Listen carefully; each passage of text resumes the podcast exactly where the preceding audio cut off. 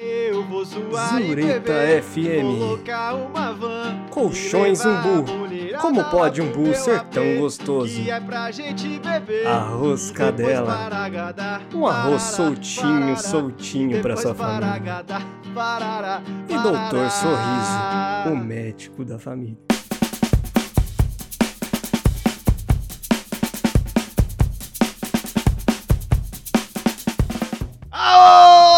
Sexta-feira! Aí sim, hein, Dani? Sexta-feira finalmente chegou, hein? Aliás, tivemos duas sextas-feiras, né? Por causa do feriadão no meio da semana. Mas é bom que feriado no meio da semana sempre traz aquele sentimento de sexta-feira, só que na verdade não é, né? Porque a gente trabalha no dia seguinte. Sexta-feira boa é quando a gente não trabalha, quando é sábado no dia seguinte, tá tudo certo. Então vamos nessa. Hoje é sexta-feira, como a gente já falou algumas vezes aqui, é dia de Jornal Ontem, onde você encontra as principais notícias atrasadas, mas pelo menos você tá sabendo de alguma coisa. Hoje, dia 4 de novembro de 2022, faz 17 graus aqui na região de Vinhedo, Valinhos, e dia 4 de novembro a gente comemora o dia do inventor. Meu amigo, é um belo dia, hein, Dani? Não, e quem inventou essa data aí tá de parabéns, né? Tem esse ponto aí, né? E nos sigam aí nas redes sociais, estamos no Instagram, no Twitter, no YouTube, na Twitch e no TikTok. Saiu também o nosso primeiro conteúdo exclusivo nas redes sociais aí, então aproveita lá, segue a gente pra não perder absolutamente nada do que a gente faz. E no programa de hoje a gente vai falar das eleições históricas aqui, do que o Lula foi presidente, a gente vai falar dos títulos dos times de futebol, o mundo dos games. Pela primeira vez a gente vai trazer esse assunto aqui no podcast, por mais irônico que seja, e os principais lançamentos musicais também a gente vai trazer daqui a pouquinho pra você, hein? Você não perde por esperar. Então bora pra pauta? Bora para a pauta.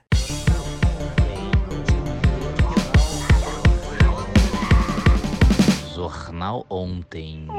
Bora pra pauta então e vamos começar com o esporte, em Copa Libertadores da América, o Flamengo é o grande campeão da edição desse ano de 2022. O Mengão ganhou aí do Atlético Paranaense na grande final com gol de Gabriel, mais conhecido como o bunda de silicone, né? O time do técnico Dorival Júnior conseguiu o tricampeonato da Copa Comembol Libertadores. E também teve o Palmeiras sendo o campeão feminino da competição. O Verdão meteu uma sacolada de 4 a 1 no Boca Juniors além do troféu, levou mais 7 milhões de reais para casa. E falando no Palmeiras, eles também foram campeões do Campeonato Brasileiro de 2022, hein? Do futebol masculino. Eles surpreenderam um total de zero pessoas com esse título, né? Curioso é que o Verdão foi campeão antes mesmo de entrar em campo. Para eles levarem o caneco, só precisavam que o Internacional não ganhasse o jogo deles. E foi isso que aconteceu. Isso porque o Palmeiras estava muito na frente da disputa pelo título e até foi campeão de forma antecipada, faltando três rodadas pro final do campeonato. Mas de qualquer forma, eles ainda entraram em campo nessa quarta-feira e meteram 4 a 0 para cima do Fortaleza em casa, né? Foi só uma festa ali para eles comemorarem o título realmente. E agora, pela primeira vez no nosso programa, hein, vamos falar de games. O lançamento aí de Call of Duty Modern Warfare 2, o jogo que se tornou o maior lançamento de entretenimento do ano de 2022, após atingir a incrível marca de 800 milhões de dólares em apenas 3 dias. E o curioso é o seguinte, hein, se a gente juntar a renda de Top Gun Maverick e de Doutor Estranho no Multiverso da Loucura, que foram os dois lançamentos de sucesso do cinema internacional, não dá o valor que a desenvolvedora do jogo arrecadou no período de 3 dias. Cara, isso aí é, é realmente surreal, né? Se a gente for parar pra pensar nesse, nesse fato aí, né? Juntar a renda de dois filmes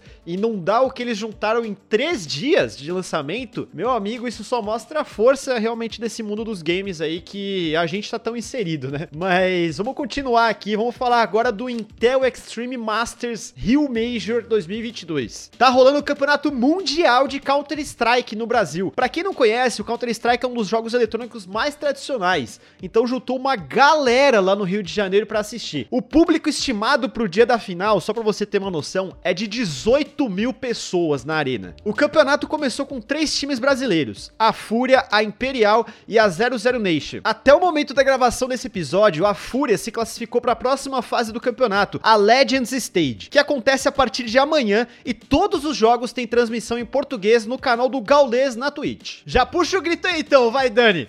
Olê, olê, olê, olá, fúria, fúria.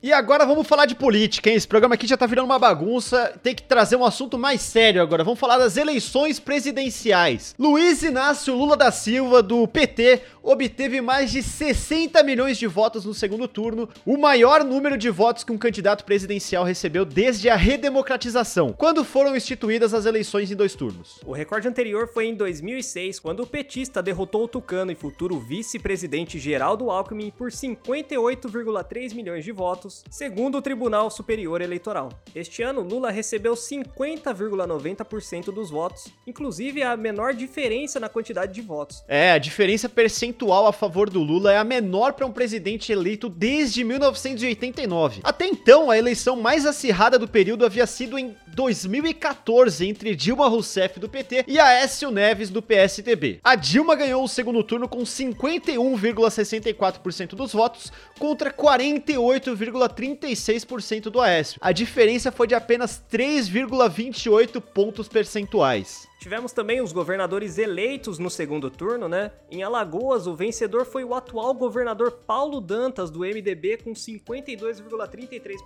No Amazonas, o Wilson Lima, do União Brasil, também se reelegeu. Na Bahia, venceu o candidato Jerônimo, do PT. No Espírito Santo, Renato Casagrande, do PSB. No Mato Grosso do Sul, Eduardo Riedel, do PSDB, ficou com o cargo. Na Paraíba, o atual governador João Azevedo, do PSB, também se reelegeu. Já em Pernambuco, o único estado com duas mulheres na reta final, Raquel Lira do PSDB, que virou o resultado do primeiro turno, foi eleita. No Rio Grande do Sul venceu Eduardo Leite do PSDB. Ele que foi ex-governador do estado e que renunciou no começo do ano. Que loucura, cara. Em Rondônia, o atual governador Coronel Marcos Rocha do União se reelegeu. Em Santa Catarina, quem ficou com o cargo foi Jorginho Melo do PL. Em Sergipe, venceu Fábio Mitidieri Tagliani do PSDB. E por último, em São Paulo, o vencedor foi o ex-ministro da Infraestrutura do governo Bolsonaro, Tarcísio de Freitas, do Republicanos. E falando do Bolsonaro, após o resultado das eleições,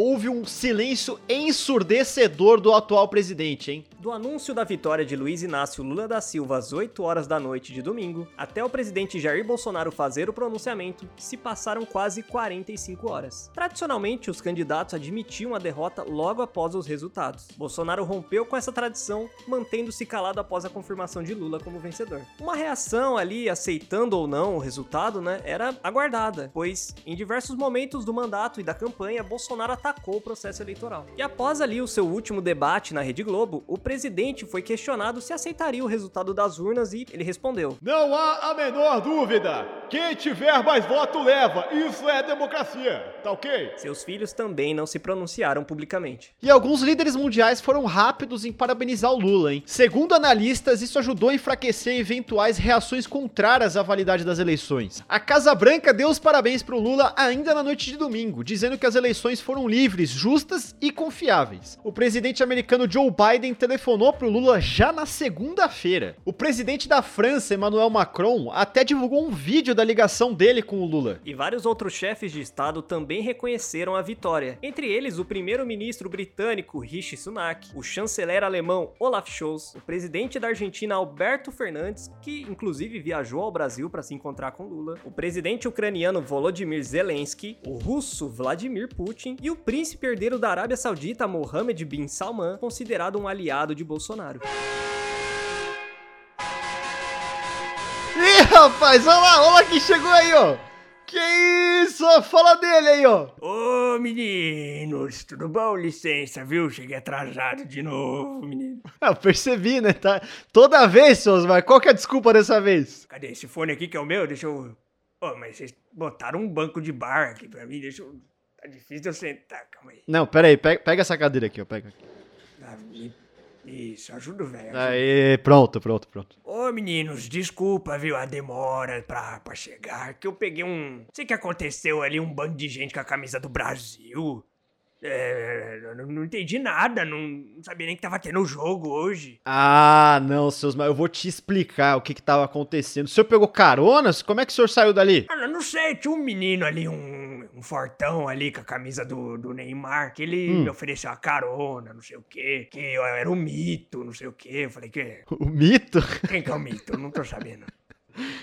Ele falou que era o mito, é isso? Ah, Ele falou que era, era em prol aí do mito, né? Não sei o que significa isso. Ah, entendi. Bom, vamos, vamos explicar pra ele então, Dani. Vamos trazer a notícia aqui que os caminhoneiros bloquearam as estradas após o resultado das eleições, né, Dani? Nessa semana, grupos bolsonaristas iniciaram protestos em diferentes partes do país, questionando o resultado da eleição. Foram registradas centenas de manifestações e bloqueios em rodovias de 25 estados e no Distrito Federal. Nas ações, há caminhoneiros. Isso levou uma das entidades que representam a categoria a dizer que eles eram reféns de grupos bolsonaristas armados. De acordo com uma investigação da BBC Brasil, bolsonaristas já planejavam uma possível ação em caso da derrota de Bolsonaro 10 dias antes da eleição. Nas redes sociais, os apoiadores do presidente mencionaram o artigo 142 da Constituição, que costuma ser citado erroneamente por bolsonaristas que pedem intervenção das Forças Armadas, entre aspas, ecoando algo que o próprio Bolsonaro já fez no passado. E segundo constitucionalistas, em nenhum momento o artigo 142 autoriza qualquer poder a convocar as Forças Armadas para intervir em outro. E o caos não chegou ao nível do visto na greve de 2018, né? Mas causou alarme. Centenas de rodovias ficaram completamente bloqueadas. A ação tem impacto político, econômico e até na saúde. Alguns hospitais chegaram a receber alertas de que a entrega de oxigênio, um insumo básico para manter pacientes em situações mais graves, poderiam sofrer atrasos. Mercados também sofreram com a falta de mercadorias, além da escassez de combustível nos postos. A situação pode ainda se agravar caso os bloqueios persistam.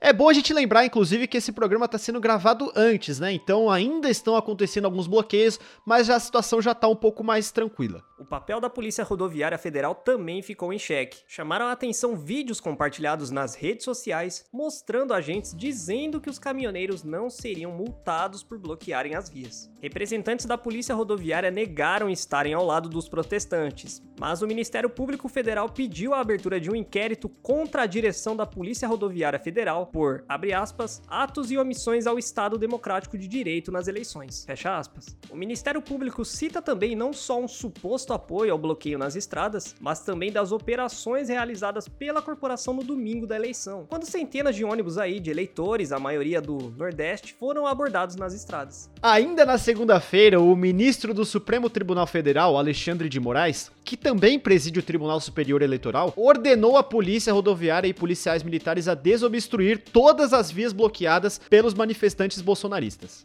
O Xandão atendeu a um pedido judicial da Confederação Nacional do Transporte e determinou que, caso sua ordem não fosse cumprida, os caminhoneiros que bloqueassem rodovias estariam sujeitos a multas de 100 mil reais por hora. Ele também afirmou que o diretor Silvinei Vasques seria pessoalmente multado em 100 mil reais, suspenso de sua função e preso em flagrante se a ordem do STF fosse descumprida. Silvinei respondeu que os bloqueios nas rodovias cresceram para além do que seus agentes conseguiam controlar. Falando do Bolsonaro agora, o presidente fez pouco antes das 17 horas dessa terça-feira seu primeiro pronunciamento público desde as eleições de domingo. Ele não reconheceu a derrota, mas agradeceu seus 58 milhões de votos e disse ser uma honra ser o líder de milhões de brasileiros. Já em referência à ação de bolsonaristas nas estradas, ele disse que a insatisfação contra o resultado da eleição não pode se dar com supostos métodos de esquerda. E no dia seguinte, Bolsonaro fez um apelo à desobstrução das rodovias. O presidente disse que o fechamento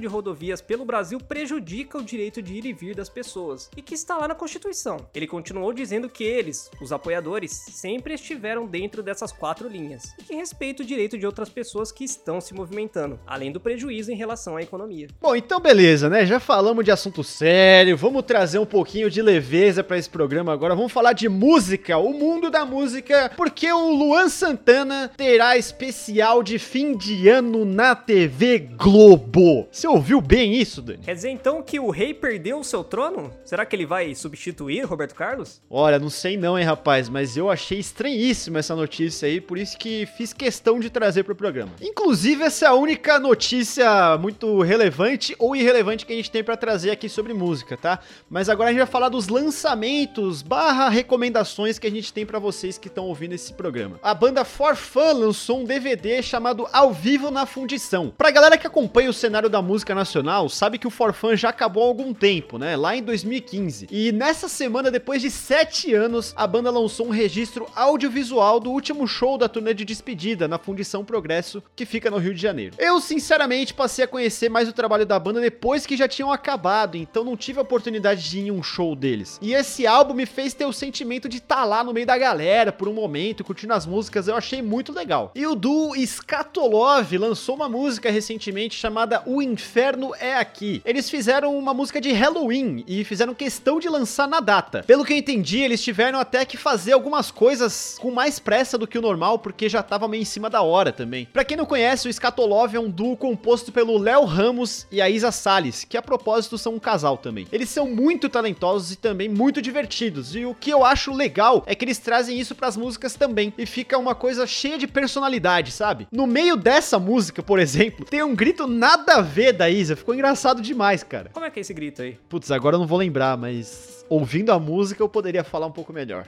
Bota esse trechinho da música aí, duvido.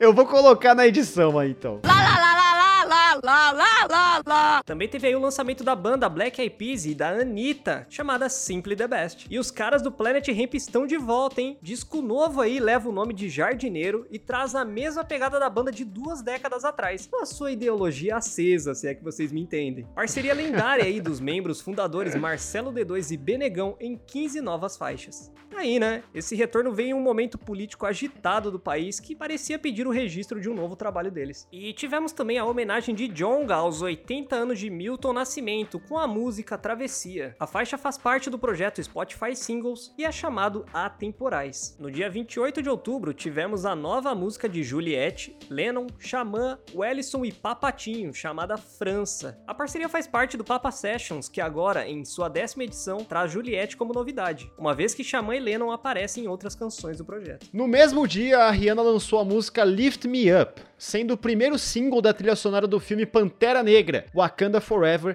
que estreia na próxima semana. Essa é a primeira produção musical solo da Rihanna desde o seu álbum de estúdio lá em 2016. E já que estamos falando de filme, vamos falar de séries também aí. O que, que saiu essa semana aí pra gente, Dani? Elementar, meu caro Watson. A guardadíssima sequência de Elona Holmes chegou hoje ao catálogo da Netflix. Agora, como uma detetive de aluguel igual ao seu irmão Sherlock, Enola assume seu primeiro caso de verdade. A jovem é requisitada para achar uma menina desaparecida, mas, à medida que a sua investigação continua, ela descobre que há muito mais em jogo do que apenas um desaparecimento. Além de Millie Bobby Brown, nossa eterna Eleven de Stranger Things, ainda temos a presença de alguns rostos famosos de Hollywood, como a de Henry Cavill, na pele do detetive mais amado e gostoso de Londres, David Lewis, Helena Bonham Carter, Susan Wakama e Sharon Duncan também fazem parte do elenco. Aí, fica uma curiosidade, hein? Ao reprisar seu papel como Enola Holmes, a atriz de apenas 18 aninhos ganhará o maior salário inicial já visto em relação a um ator ou atriz com menos de 20 anos. De acordo com um relatório divulgado pela revista Variety, Billy receberá 10 milhões de dólares ao protagonizar o filme da Netflix. Tá aí, né? Então, fica aí o resumo semanal dessa sexta-feira, dia 4 de novembro, tudo que aconteceu durante a semana. Lembrando vocês que estão ouvindo esse programa aqui de seguirem a gente nas redes sociais. O Dani já falou no começo do programa, mas eu vou reforçar aqui, tá? Tamo no Instagram,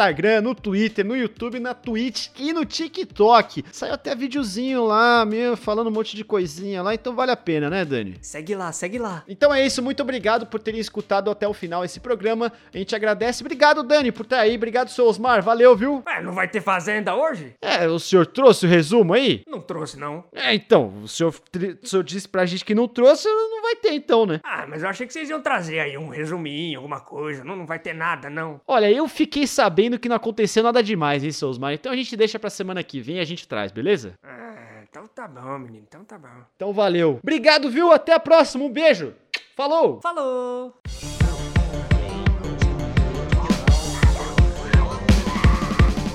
Jornal Ontem.